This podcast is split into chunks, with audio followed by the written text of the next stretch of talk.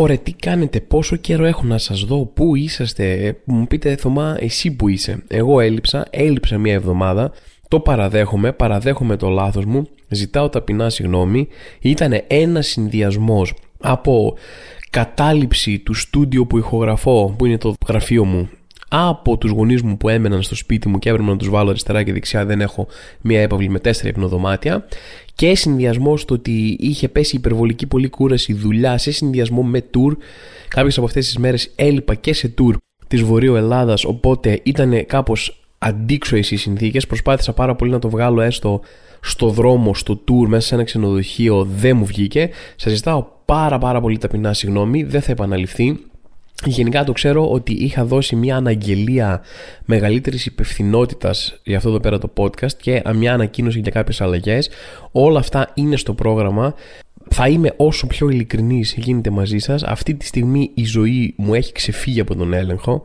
Είναι μία από αυτές τις φάσεις που έχω κάμποση δουλειά, η ψυχολογία μου δεν είναι η ιδανική.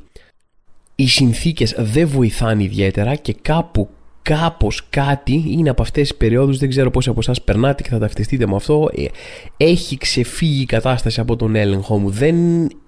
Είναι όλα οκ. Δεν είναι ότι περνάω άσχημα. Δεν είναι ότι υπάρχει κάτι μεγάλο που με πιέζει αυτή τη στιγμή στο σβέρκο. Αλλά είναι μια φάση που δεν ανταποκρίνομαι 100% στις υποχρεώσεις μου με τον τρόπο που θα ήθελα. Και έχω βάλει προφανώς μπροστά τα μεγάλα μέσα για να σταματήσει αυτό και να συνεχίσουμε κανονικά τη ροή του προγράμματός μας και θα γίνει πάρα πολύ σύντομα. Αυτό που θέλω να πω όμως βλέποντας, περνώντας και εγώ μια φάση τέτοιου τύπου και λαμβάνοντας πάρα πολλά μηνύματα ε, ή έρχεστε και μου τα λέτε από κοντά σε παραστάσεις και τα λοιπά πάρα πολλοί κόσμος ε, μου ξεκινάει τον πρόλογο της χαιρετούρας του πάντα με το ότι ε, «Γεια σου Θωμά, περνάω δύσκολα, έγινε αυτό, είναι μια δύσκολη περίοδος για μένα, είναι περίεργα τα πράγματα, είμαι θλιμμένος, έγινε αυτό, ε, μπλα μπλα μπλα». Ε, δέχομαι πάρα πολλά μηνύματα, πάρα πολλή επικοινωνία από κόσμο ο οποίος δεν είναι καλά, δηλαδή πάντα κάποιος δεν είναι καλά ε, δεν θυμάμαι τέτοιο πράγμα τόσο πολύ, τόσος κόσμος να μου το αναφέρει τόσο συχνά. Το οποίο σημαίνει ότι μπράβο, παιδιά, τα καταφέραμε. Πάμε όλο και χειρότερα. Κάνουμε μια μεγάλη βουτιά προς την εντροπία. Όλος ο κόσμος είναι όλο και χειρότερα, όλο και περισσότεροι άνθρωποι. Κάνουμε έτσι ένα μεγάλο περίπατο, βαδίζουμε προς το τέλος αυτού του κόσμου όπου όλα θα είναι χειρότερα. Μπράβο μας και συγχαρητήρια. Σαν ανθρωπότητα, μιλάμε το καρφώσαμε πολύ άσχημα με την παρουσία μας σε αυτήν εδώ πέρα τη γη. Τέλος πάντων, αυτό που θέλω να πω είναι το εξής. Ξέρω ότι έχω μιλήσει αρκετές φορές για θέματα ψυχικής υγείας αυτό εδώ πέρα το podcast. Ε, έχουμε και καινούριου ακροατές που και που. Ε, μπορεί κάποιοι να είστε πιο πρόσφατοι, μπορεί να μην ακούσατε τα συγκεκριμένα επεισόδια, δεν ξέρω. Θέλω να πω κάτι. Κόντρα σε όλα τα ρεύματα των καιρών, όλο το sigma maleness, όλη τη φάση σήκω στα πόδια σου, κάνε αυτό, κάνε εκείνο, ε, όχι δικαιολογίες, no day offs, πάμε ακόμα και όταν δεν μπορείς, σήκω πρέπει να είσαι τέτοιο, μην είσαι φλόρος και πάμε, μπλα μπλα μπλα, όλο αυτό το πράγμα. Κόντρα όλα τα ρεύματα, όλα αυτά των καιρών, θέλω να σας πω ότι σε περίπτωση που βοηθάει τον οποιονδήποτε να το ακούσει αυτό, είναι πολύ ok. Είναι πάρα πολύ ok και πάρα πολύ λογικό κάποια στιγμή στη ζωή σου ο έλεγχος της φάσης να σου έχει ξεφύγει ή να μην θες να κάνεις πράγματα εκείνη την περίοδο ή να θες να κάνεις συγκεκριμένα πράγματα εκείνη την περίοδο. Όλα φυσικά στη ζωή κυμαίνονται μέσα σε ένα μέτρο. Προφανώς δεν μιλάω ούτε να αποκτήσετε αυτοκαταστροφικές συνήθειες ή αυτοσαμποταριστικές συνήθειες και να καθίσετε μέσα να αυγατίζετε σε αυτές τις συνθήκες. Ούτε σας λέω παρατήστε τα όλα και κάνετε ό,τι θέλετε. Ούτε είμαι καθόλου υπέρ του να αφήνεις πράγματα να χτίζονται. Ε, χωρίς να παίρνεις τη σωστή βοήθεια, να κάνεις τη σωστή μέθοδο κτλ. Αλλά δεν θα τρελαθούμε κιόλας. Κάποιες φορές θα είσαι κάτω. Γενικά η φάση με την ψυχική υγεία είναι περισσότερο κυκλική από ότι μια συνεχόμενη ευθεία από μια αρχή προς ένα τέλος. Θα περνάς τις φάσεις σου, θα είσαι καλά, θα είσαι άσχημα, θα είναι μέρες που δεν θα μπορείς να κάνεις πράγματα και στο βαθμό που αυτό σου επιτρέπεται και δεν σου καταστρέφει τη ζωή πάρε αυτές τις μέρες και κάνε αυτό που είναι να κάνεις. Θες για λίγο να μην έχεις επαφές πάρα πολλές με κόσμο γιατί θέλεις να είσαι μόνος μόνη σου. Κάνε αυτό. Θέλεις να πας μια βόλτα, να πας να κάτσεις σε ένα πάρκο και να βάλεις τα κλάματα στο πάρκο για να εκτονωθείς, κάνε αυτό. Επιτρέπεται, δεν είναι ούτε παράλογο, δεν είναι ούτε κακό, ούτε χρειάζεται να νιώθεις ένοχος για αυτό το πράγμα, ούτε χρειάζεται να νιώθεις ότι επειδή γίνεται αυτό κάτι σημαίνει συνολικά για τη ζωή σου ή ότι είναι κάποιο είδους τέλος ή είναι κάποιο είδους αδιέξοδο. Όσο αναγνωρίζεις τα προβλήματά σου και όσο προσπαθείς να πηγαίνεις προς τα μπροστά και να είσαι λειτουργικός, ακόμα και να τύχουν βήματα προς τα πίσω, είσαι μια χαρά και θα κάνει τον κύκλο το πράγμα και θα είσαι πάλι μια χαρά. Και μη φοβάστε να ζητήσετε βοήθεια οποιοδήποτε τύπου από φίλους αρχικά αν δεν σας είναι άνετο να το κάνετε αυτό από έναν ειδικό υγείας και μετά κάποια στιγμή αν επιμένουν τα προβλήματά σας αν βλέπετε ότι δεν υπάρχει άκρη που μπορεί να βρεθεί μόνος ή με τη στήριξη φίλων κτλ. Και τη βοήθεια ενός ειδικού. Δεν είναι ταμπού. Είναι 2024 που ξέρετε ότι το συχαίνουν πάρα πολύ να λες αυτό. Κάθε φορά που κάποιος θέλει να αποδείξει ένα point ότι ο, κάτι που γίνεται είναι κακό λέμε δεν γίνεται να είναι 2024 και να τέτοιο.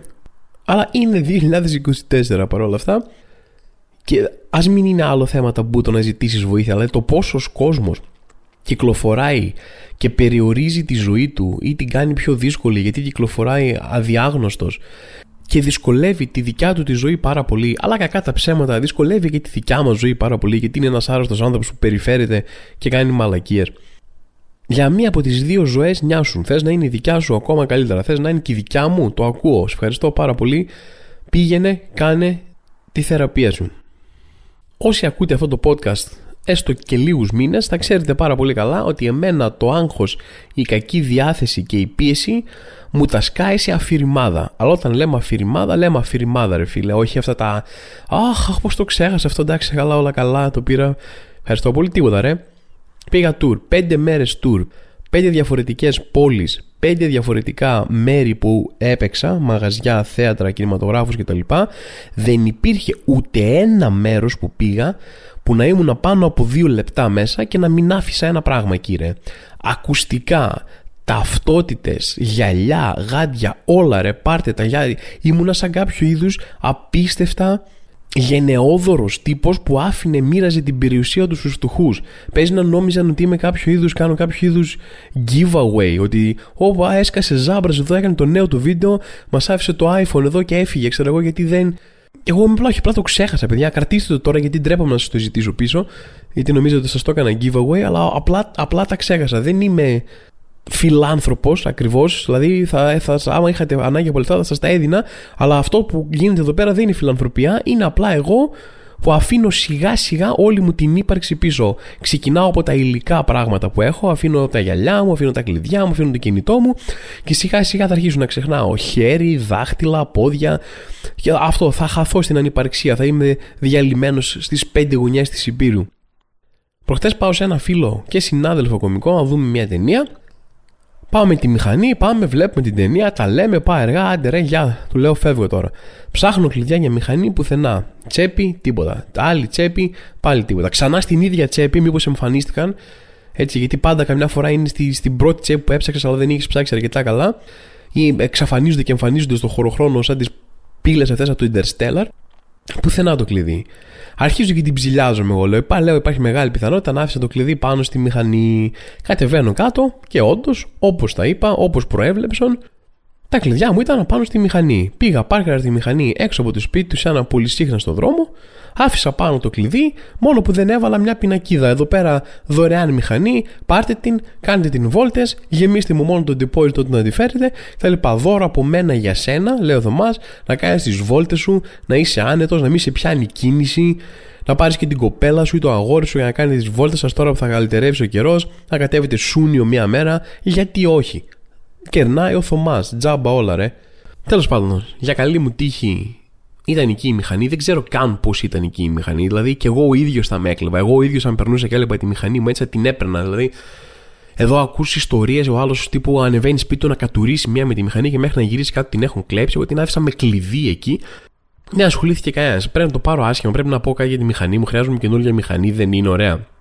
Εμένα δηλαδή τη δικιά μου μηχανή δεν θέλει να την κλέψει κανένας. Τι κατάσταση είναι αυτή; Νομίζω όμως η καλύτερη ιστορία που μου συνέβη πρόσφατα με, που συνδυάζει αφηρημάδα και αποφυγή ευθυνών που μου πει ποια είναι αυτή η ευθυνοφοβία. Δεν ξέρω όταν είστε στη κατάθλιψη, χτυπάει τον καθένα διαφορετικά. Αλλά όταν είμαι εγώ, ρε, φοβάμαι την παραμικρή ευθύνη. Δεν μπορώ, δηλαδή, όταν σκέφτομαι ότι πω, πω αύριο έχω να κάνω αυτό. Αύριο πρέπει να γίνει αυτή η δουλειά.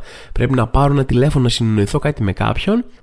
Χτυπήστε με με ένα καδρόνι στο κεφάλι να τελειώσω. Καλύτερα να, να ξεψυχήσω εκεί πέρα σαν να έφυγα από συνδεσμίτικο χτύπημα. Δεν μπορώ με τίποτα να τα κάνω, ρε. Δεν μπορώ. Με, με αγχώνει, με, με παραλύει. Δηλαδή τα αποφεύγω. Αποφυγή, αποφυγή, αποφυγή. Οπότε τώρα, ένας συνδυασμός και της αφηρημάδας μου και το ότι ξεχνάω με αυτή την αποφυγή υποχρεώσεων που με έφεραν. Ακούστε να δείτε τι έχει γίνει.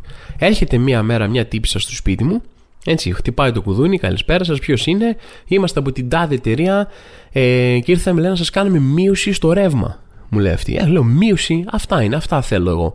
Μείωση στο ρεύμα, μπορώ να σου φέρω και το νερό και το τηλέφωνο να κάνεις κάτι και γι' αυτό. Όχι, μου λέει για το ρεύμα είμαι. Ωραία. Μείωση στο ρεύμα. Μου λέει ναι, δικαιούστε, μου λέει μία μείωση στο ρεύμα. Πετάει και ένα όνομα, ο Γιάννης Τζανετάκος, δεν θυμάμαι πώς μου τον είπε τώρα. Ε, Αυτός διαχειρίζεται τα δίκα. Αρχίζει και μου λέει μια ιστορία επειδή δεν βγάζει κανένα νόημα. Δεν είναι τα πράγματα όπως τα ήξερα εγώ. Και λέω, περίμενε ρε παιδάκι μου, κάτσε λίγο. Άνοιξες την πόρτα και μου είπες έχω ε, και δικαιούσε μια έκπτωση. Δεν μου είπες, Α, θα αλλάξεις πάροχο, θα πας να πληρώνεις αλλού και έχεις μια. Α, είναι τελείως διαφορετικά πράγματα αυτά που μου λες. Μην πας να μην ξεγελάσεις τώρα. Μπορεί να μην είμαι ο πιο έξυπνο ή ο πιο συγκεντρωμένος άνθρωπος του κόσμου αυτή τη στιγμή. Αλλά καταλαβαίνω πότε, Α, ε, κέρδισες λεφτά. Α, κέρδισες λεφτά με το να με πληρώνεις, αλλά θα πληρώνεις λιγότερα από ό,τι πλήρωνες τώρα. Μην νομίζω δεν κατάλαβα τι έκανες εκεί. Τι μετά πολλά και πολλά, με πείθει όμως. Λέω, το δοκιμάσω. Τι έχω να χάσω, ας το δοκιμάσω και έναν άλλο πάνω. Έχω ηλεκτρική συνέντευξη. Το δοκιμάζω. Και τι μου λέει, θέλω ένα λογαριασμό, μου δώσει ένα λογαριασμό, μου λέει παλιό της ΔΕΗ, να βρούμε το ρολόι σου από εκεί και να το αλλάξουμε. Ωραία, κάνω εγώ όλα τα χαρτιά, υπογράφω, ζάμπρα στο μάζ. Τέλεια. Της δίνω ένα λογαριασμό της ΔΕΗ, μου λέει, ωραία, σε τρεις μέρες θα έχει γίνει αλλαγή. Πέντε μέρες, μια εβδομάδα, πάμε τι μου είπε. Ωραία, λέω, τέλεια. Μετά από λίγο καιρό, Περιμένω εγώ, δεν έχει γίνει τίποτα, δεν μου έχει μιλήσει κανένας, δεν μου έχουν στείλει λογαριασμό, τίποτα. Μετά από λίγο καιρό με παίρνει τηλέφωνο ο αδερφός μου και μου λέει: Δεν ξέρω τι έκανες, δεν ξέρω πώς τα κατάφερες χωρίς να έρθεις εδώ εξ αποστάσεως, αλλά άλλαξες το ρεύμα μου, το ρεύμα μου στο σπίτι αυτή τη στιγμή είναι στο όνομά σου και έχει αλλάξει πάροχο. Πώς το έκανες αυτό, τι είδους μαγεία, τι ξόρκι, τι κουμπιά πάτησες; Τρέχω και πάω να βρω το λογαριασμό που είχα δώσει σε αυτή την τύπησα για να βρει το ρολόι μου και φυσικά, μα φυσικά, ο λογαριασμός είναι του αδερφού μου. Ένας άκυρος λογαριασμός του αδερφού μου, ο οποίος δεν μένουμε στο ίδιο σπίτι, δεν του πληρώνω λογαριασμούς, δεν κυκλοφορεί γενικά με τους λογαριασμούς της ΔΕΗ στην τσέπη του και τους αφήνει αριστερά και δεξιά, ρε παιδί μου, λες και πετάει τρικάκια. Κάπως λοιπόν με ένα ύπουλο και μυστήριο τρόπο άνοιξε μία πύλη του ανεξήγητο ο ίδιος ο Χαρδαβέλας και πέταξε ένα λογαριασμό του αδερφού μου στο σπίτι μου. Και βρέθηκε ακριβώς. Ο πρώτος λογαριασμός που βρήκα ήταν φυσικά του αδερφού μου, ενώ έχω άλλους 50 δικούς μου. Και τους δίνω και τι κάνουν αυτοί. Λένε αυτός είναι ο κωδικός του, του ρολογιού της ΔΕΗ. Ωραία. Αλλάζουμε τα πάντα και βάζουμε αυτό το ρολόι. Και αυτό το ρολόι είναι του αδερφού μου σε μια άσχετη άλλη πολυκατοικία σου διάολη τη μάνα. Και είναι από αυτά που από την τροπή μου το να πάρω να εξηγήσω στους άλλους τι έγινε. Ότι καλησπέρα, γεια σας, ναι. Ε, ε, είπαμε να κάνουμε μια αλλαγή ρεύματος και τελικά άλλαξα ενός άκυρου τύπου από άλλη, σε άλλη χώρα είναι κάνω αυτός και του άλλαξα το ρεύμα. Είμαι βλάκας, είμαι τέρμα βλάκα, είμαι βλαμμένος. Σας παρακαλώ, λυπηθείτε με, δώστε μου πίσω το ρολόι μου κτλ. Ντρέπομαι να το κάνω αυτό. Σχεδόν δηλαδή προτιμάω να καθίσω εκεί πέρα να πληρώνω και το δικό μου ρεύμα και του αδερφού μου για να μην πάρω τηλέφωνο και να πρέπει να παραδεχτώ σε έναν random υπάλληλο το πόσο fail έκανα αυτή την απλούστατη διαδικασία. Και έχω λοιπόν να κάνω αυτό. Πρέπει να πάω επειδή ήθελα να τους μιλήσω από κοντά και να γίνουν αλλαγές και να κόψουμε το ένα. Έχει ένα κόπο, ένα. Όχι μόνο κόπο, δεν είναι μόνο ο κόπος, ο φυσικός κόπος. Δεν είναι μόνο ο σωματικός κόπος της όλης διαδικασίας. Είναι το κομμάτι το ότι θα τα καταφέρω, ρε φίλε το έχω. Ποιος νομίζω ότι είμαι, σας πιάνει αυτό, ότι ακούγεται πολύ περίπλοκο όλο αυτό το πράγμα. Ακούγεται ένα πράγμα που θα μου πούνε φέρε αυτά και θα το κάνουμε και θα πάω εκεί και θα μου πούνε Απ, σου λείπει το τάδε, πήγαινε, θα πας εκεί και θα σου πούνε Όχι, ε, σου λείπει ένα τρίτο χαρτί, πήγαινε πάρω το από αλλού, θα πας να πάρεις εκείνο το χαρτί εσύ, μετά θα σου πει Α, καλώς ήρθες στην πόλη μας, ξένε, μας βασανίζει ένα δράκο, να σκοτώσει το δράκο, θα σου δώσουμε 10 χρυσά νομίσματα και μετά θα γυρίσεις στην αρχική υπηρεσία με όλα τα χαρτιά. Ε, νιώθεις ότι είναι το πιο περίπλοκο πράγμα που υπάρχει στον κόσμο και νιώθεις ότι δεν το έχεις, ότι δεν το έχω ρε φίλε αυτή τη στιγμή. Νιώθω ότι θα πάω και θα αποτύχω. Οπότε τι έκανα εγώ, δεν πήγαινα.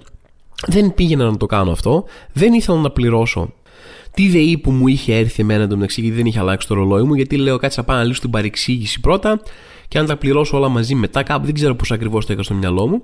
Και περνούσαν οι μέρες, περνούσαν οι εβδομάδες, περνούσαν οι μήνες, παιδιά. Μου ήρθε ένας δεύτερος λογαριασμός στη ΔΕΗ. Κάθε φορά που έβλεπα οτιδήποτε σχετικό με το θέμα με έπιανε παραλυσία, έλεγα Χω, χω, Παναγία μου, σας παρακαλώ, δεν θέλω να ασχοληθώ με αυτό το πράγμα καθόλου. Περνάνε τέσσερις μήνες, μου ήρθε δεύτερος λογαριασμός και μου γράφουν στο δεύτερο λογαριασμό για πρώτη φορά στη ζωή μου ever. Μου γράφουν σε ένα λογαριασμό, ε, φιλαράκι, έχεις ξεσκιστεί λίγο, να μην πληρώνεις. Καλή φάση, καταλαβαίνω. Βολεύει πολύ οικονομικά το να μην πληρώνεις πράγματα, αλλά τι που μας χρωστά, οπότε θα σου κόψουμε το ρεύμα. Και εγώ με πιάνει μια άρνηση και είμαι σε φάση. Θα μου κόψετε το ρεύμα εσείς φλόριξ τώρα. Αυτά δεν γίνονται. Αυτά είναι πράγματα που ακούσε ταινίες sci-fi και τέτοια. Δεν νομίζω ότι γίνεται να σου κόψουν το ρεύμα. Και μπήκα εντελώς άθελά μου από procrastination, από βαρεμάρα και από ανημποριά να πάω να κάνω την, την ευθύνη μου. Μπήκα σε ένα Mexican standoff με τη ΔΕΗ για κάποιους μήνες ποιος θα λυγίσει πρώτος. Πώς λένε αυτό το, το που κάνουν που ποιο, ποιος θα ανοιγοκλείσει τα μάτια πρώτος, τα βλέφαρα, ωραία και κοιτάζονται. Αυτό ήμουν έτσι με τη ΔΕΗ. Μην με απειλείς εμένα ΔΕΗ. Έμπλεξες με θωμά αγοράκι. Την πάτησες πάρα πολύ άσχημα. Δεν πληρώνω τίποτα. Τι θα μου κάνεις, θα μου κόψεις το ρεύμα; Και η ΔΕΗ είναι σε φάση ναι Θωμά ακριβώς αυτό θα κάνω. Θα σου κόψω το ρεύμα. Και τι κάνει παιδιά; Μου κόβει το ρεύμα. Ούτε καν το σκέφτηκε, ούτε καν λύγησε ρε, τίποτα. Μπαπ, ξυπνάω ένα πρωί, έχω λίγο ρεύμα το πρωί. Κάποια στιγμή μπαίνει ο υπάλληλος ΔΕΗ εκεί πέρα, βλέπει το λογαριασμό μου και λέει: Πώ σκίστε τον τώρα. Παπ, πατάει το κουμπί. Έτσι το φαντάζομαι εγώ ότι είναι ένα μεγάλο κόκκινο κουμπί σαν αυτά που, που κάνουν ε, ρίχνουν τους πυράβλους και το πατάνε έτσι. Λοιπόν, σπίτι γράφει πάνω γραμμένο, επειδή εντάξει η ΔΕΗ είναι ελληνικό δημόσιο, είναι ό,τι και να κάνουμε. Θα είναι ένα κόκκινο κουμπί και θα έχει πάνω ένα tape, μια ταινία ρε παιδί μου, ένα γκάφερ και θα γράφει πάνω σπίτι ζάμπρα, γραμμένο με στυλό, θα είναι λίγο πρόχειρο. Θα υπάρχει και αυτή η ελληνικούρα μέσα πάντα και το πατάνε μια έτσι λοιπόν, μπαπ, το πατάνε και πάει το ρεύμα, χάνω το ρεύμα. Γεια σου ρεύμα. Και δεν ξέρω, παιδιά, αν δεν είχατε ποτέ ρεύμα στη ζωή σας, αλλά είναι σημαντικό ρε παιδί του γαμίδι. Αυτό κατάλαβα τώρα που δεν το είχα. Είναι σημαντικό το ρεύμα. Κάνεις πολλά πράγματα με ρεύμα μέσα στο σπίτι. Τα περισσότερα θα έλεγε κανείς. Εντάξει, εν τέλει το πλήρωσα ρε παιδί μου κάποια στιγμή, μου το επανασύνδεσαν κάποια στιγμή. Έπρεπε να πάω σε Airbnb μια-δύο μέρες, γιατί δεν είχα ρεύμα στο σπίτι και δεν ξέρω αν σας είπα, αλλά κάνεις πολλά πράγματα με ρεύμα. Θέρμανση, ας πούμε, ψυγείο, θερμοσύφωνας, φώτα. Είναι σημαντικά τα φώτα, παιδιά. Το βράδυ, ειδικά, δηλαδή είναι πολύ μεγάλη άνεση τα φώτα. Είναι χίλιες φορές καλύτερα από το να μην έχεις φώτα, το να έχεις φώτα. Τέλος, καλό, όλα καλά, φίλοι μου. Έχω ρεύμα πλέον. Είμαι πάλι στον 21ο αιώνα. Για λίγο το έζησα φάση εποχή των σπηλαίων, αλλά επέστρεψα κανονικά με ρεύμα. Και αν μπορώ να αφήσω ένα μάθημα ζωής από εδώ για εσάς, είναι κόβει το ρεύμα η παιδιά κανονικά. Δηλαδή στο κόβουν. Άμα, άμα δεν πληρώνεις πράγματα, στα παίρνουν πίσω. Δηλαδή μην νομίζετε κάτι διαφορετικό, μην σας φαίνεται κάποιο φοβερό απομακρυσμένο σενάριο, συμβαίνει μια χαρά. Τώρα έχουν γίνει διάφορα πράγματα επικαιρότητας εκεί έξω, αλλά ειλικρινά δεν νιώθω καθόλου σε φάση ή διάθεση να σχολιάσω οτιδήποτε συγκεκριμένα. Αυτό που θέλω να σχολιάσω είναι κάτι που είδα πάρα πολύ πάλι σε σχόλια, σε διάφορα σχόλια. Έχει να κάνει γενικά με την επικαιρότητα και πώς την αντιμετωπίζει ο κόσμος, ρε παιδί μου, την επικαιρότητα και έχει να κάνει λίγο με μια συγκεκριμένη νοοτροπία, ένα συγκεκριμένο σχόλιο που βλέπεις πάρα πολύ συχνά κυρίως σε social media σε social media που κακά τα ψέματα ό,τι κάνεις σε status, ό,τι κάνεις σε συνομιλία δημόσια, ό,τι είναι δημόσιο είναι πάρα πολύ δύσκολο να είναι ένας αληθινός διάλογος. Όταν μιλάς με κάποιον για ένα θέμα και αναλύεται κάτι δημόσια δεν είναι πρακτικά ένας κανονικός φυσιολογικός διάλογος αλλά είναι performance art.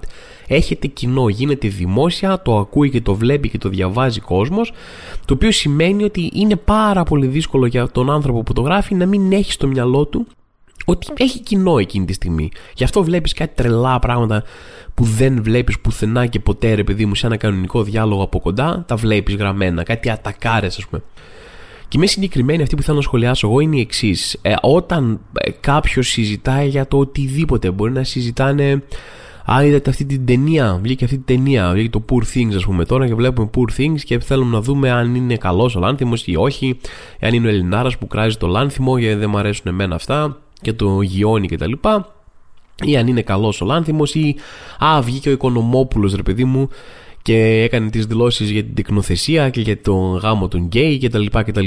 Ένα θέμα που μπορεί και να άπτεται ενός σοβαρού θέματος αλλά από μόνο του δεν είναι α, είναι α, ο Οικονομόπουλος είπε κάτι ή α, αυτή η ταινία δεν είναι τα βαριά σημαντικά θέματα της ζωής ρε παιδί μου ακριβώς Ωραία. όταν ο κόσμος λοιπόν συζητάει πολύ ένα τέτοιο θέμα αργά ή γρήγορα θα πεταχτεί κάποιος στα σχόλια και θα γράψει «Παιδιά, όσο εσείς ασχολείστε με το τύπο Οικονομόπουλος και με το λάνθιμο, έξω γίνεται χαμός. Ο κόσμος καίγεται, πέρασαν στη Βουλή το τάδε νομοσχέδιο και εσείς ασχολείστε με τα πιο ασήμαντα πράγματα». Καταρχάς, φίλε μου, κάπου χάσαμε την, ε, το newsletter που είχε στείλει εσύ προσωπικά με την ιεράρχηση σημαντικότητας των θεμάτων έτσι, βάλτα κάτω, πιάσει όλα τα θέματα που υπάρχουν παγκοσμίως. Πόσα είναι, ένα εκατομμύριο, ένα εκατομμύριο θέματα. Κάντε μια σκληροπυρηνική ιεραρχία ξεκάθαρη. Βάλε το νούμερο ένα, να ξεκινήσουμε με το νούμερο ένα. Και όποτε μπορέσουμε να πάμε σε ένα θέμα που θέλουμε να συζητήσουμε εμείς, μας λες και εμά, έτσι, να ξέρουμε τι να κάνουμε. Εκτός ότι ο κόσμος πλέον με τις ταχύτητες που τρέχει έτσι, είμαστε, πρέπει αναγκαστικά να κάνουμε ένα λίγο multitasking. Δεν γίνεται από όλα τα θέματα που έχει ο κόσμος μας αυτή τη στιγμή, όλα τα πράγματα που πάνε λάθος, να πιάνουμε και να τα λύνουμε ένα-ένα και όταν φτάσουμε στο δικό μας πρόβλημα, που μπορεί να είναι, ξέρω εγώ, νούμερο 4 εκατομμύρια στη λίστα θα ασχοληθούμε και με αυτό γιατί μέχρι να φτάσουμε σε εκείνο το θέμα τα προηγούμενα είναι πιο σημαντικά από ό,τι πρέπει να κάνουμε εκείνα πρώτα έτσι, ή τρέχουν διάφορα θέματα. Ναι, υπάρχουν ξέρω εγώ, και θέματα ζωής και θανάτου, υπάρχουν και κοινωνικά θέματα, υπάρχουν και θέματα βασικών ελευθεριών. Ε, κάποια μπορεί να είναι σημαντικότερα μέσα σε εισαγωγικά και κάποια λιγότερο σημαντικά, ό,τι και αν σημαίνει αυτό ακριβώς. Άρα δεν μπορούμε να τα πάμε ένα-ένα, δεν θα λύσουμε ποτέ. Πρέπει λίγο να ασχολούμαστε multitasking με πολλά πράγματα ταυτόχρονα. Και μπορεί να φαίνεται και εγωκεντρικό, μπορεί και όχι, μπορεί να είναι και η σωστή αντιμετώπιση. Κάποια πράγματα είναι πιο κοντά σε εμάς, από κάποια άλλα πράγματα και έτσι έτυχε να ασχοληθούμε με αυτά πρώτα σε σχέση με άλλα. Ρε παιδί μου δεν είναι πάντα. Λέει, όταν προκύπτει ένα πρόβλημα μπορούμε να ασχοληθούμε με αυτό και να ασχοληθούμε παράλληλα και με κάποιο άλλο σοβαρότερο ή να ασχοληθούμε λίγο αργότερα με εκείνο το σοβαρότερο. Δηλαδή, άμα εγώ τώρα σαν Θωμάς, το κάνω τελείως προσωπικό το παράδειγμα, μπω στην κουζίνα και δω ότι έχω αφήσει κάτι πάνω στο μάτι και πήρε φωτιά, και αρχίσω να, να συζητάω αυτό το θέμα και να λέω πω ότι γίνεται εδώ με τη φωτιά και προσπαθώ να δω τι θα κάνω με τη φωτιά ή να τη σβήσω, δεν θα πω στον εαυτό μου, ρε Θωμά, έχεις τόσα ψυχολογικά και οικονομικά προβλήματα σοβαρά. Αυτό σε ένιαξε τώρα, η φωτιά είναι το θέμα. Όσο εσύ ασχολείσαι με τη φωτιά, γίνονται ένα σωρό άλλα σημαντικά πράγματα και τα χάνεις. Δεν θα κάνω αυτό. Θα σβήσω εκείνη τη φωτιά που έχει ανάψει εκείνη τη στιγμή και μετά βλέπουμε τι κάνουμε με τα άλλα.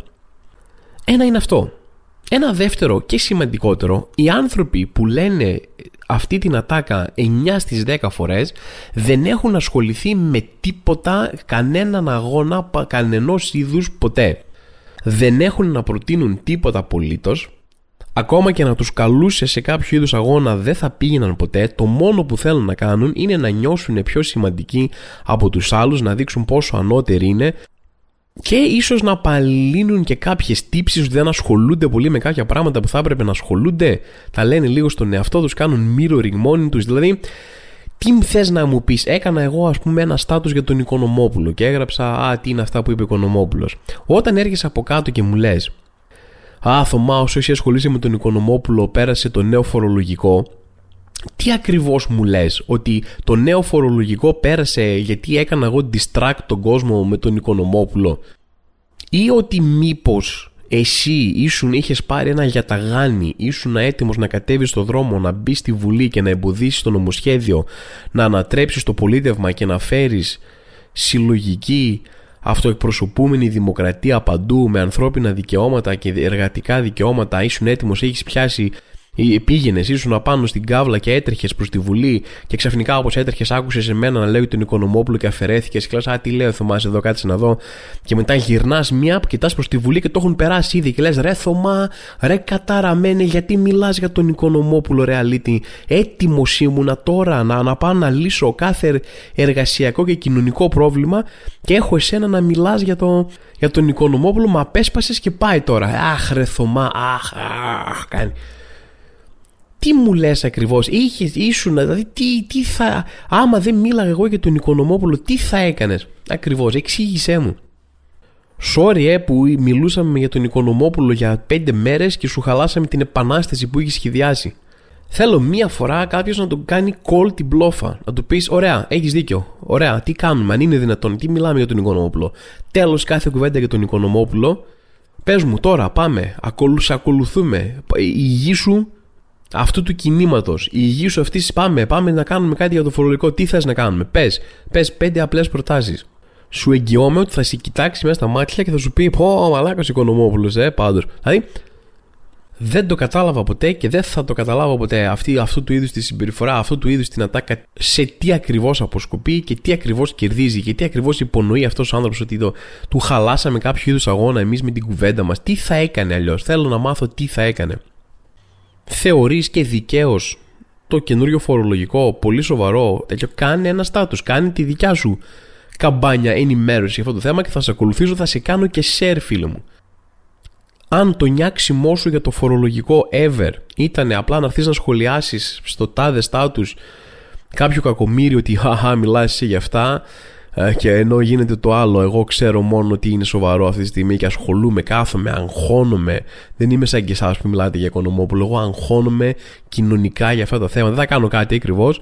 το μόνο που θα κάνω θα είναι να έρχομαι να σας τη λέω αλλά καθίστε εσείς εκεί πρόβατα και πείτε για οικονομόπουλο μπράβο σας Οπότε ναι, σας παρακαλώ μην το κάνετε αυτό άμα το κάνετε. Δεν βγάζει κανένα απολύτως νόημα. Λοιπόν, παιδιά, στο τέλος να κρατάω μια προσωπική νότα και θα ήθελα να σας ευχαριστήσω πάρα πάρα πολύ για το tour που κάναμε Βόρεια Ελλάδα. Ήταν απίστευτα επιτυχημένο, ήταν όλες οι παραστάσεις sold out. Δεν καταφέραμε να βάλουμε και πόσο κόσμο σας ζητάω συγγνώμη και υπόσχομαι θα ξαναέρθω κάποια στιγμή.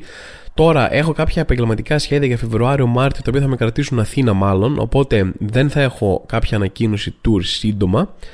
Ό,τι μπορέσω να κάνω, με το που μπορέσω να φύγω, θα ανακοινώσω, θα έρθω και σε όποιες πόλεις δεν έχω έρθει, θα κάνω μια τελευταία περιοδία, μια τελευταία επίσκεψη σε κάποιες πόλεις με τον απόφυτο Λυκείου, γιατί τελειώνει, τα έφαγε τα ψωμιά του. Ξεκινάμε νέα παράσταση σιγά σιγά εκεί, μόλις ανοιξιάσει, μόλις πιάσει λίγο καλοκαιράκι.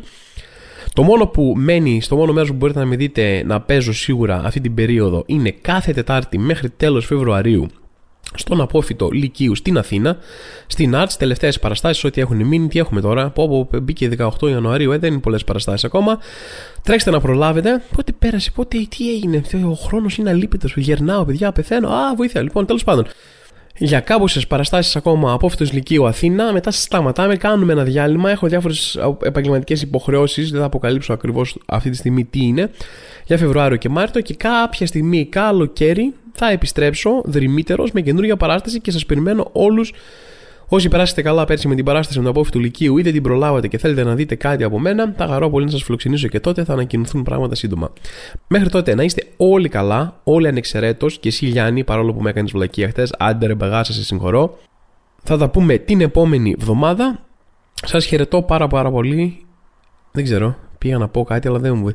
Πώς τι πολύ τι χαιρετάς κάποιον, πολύ εγκάρδια. Ωραία, ας πούμε, εγκάρδια. Σας χαιρετάω πάρα πολύ, πολύ εγκάρδια. Γεια σας.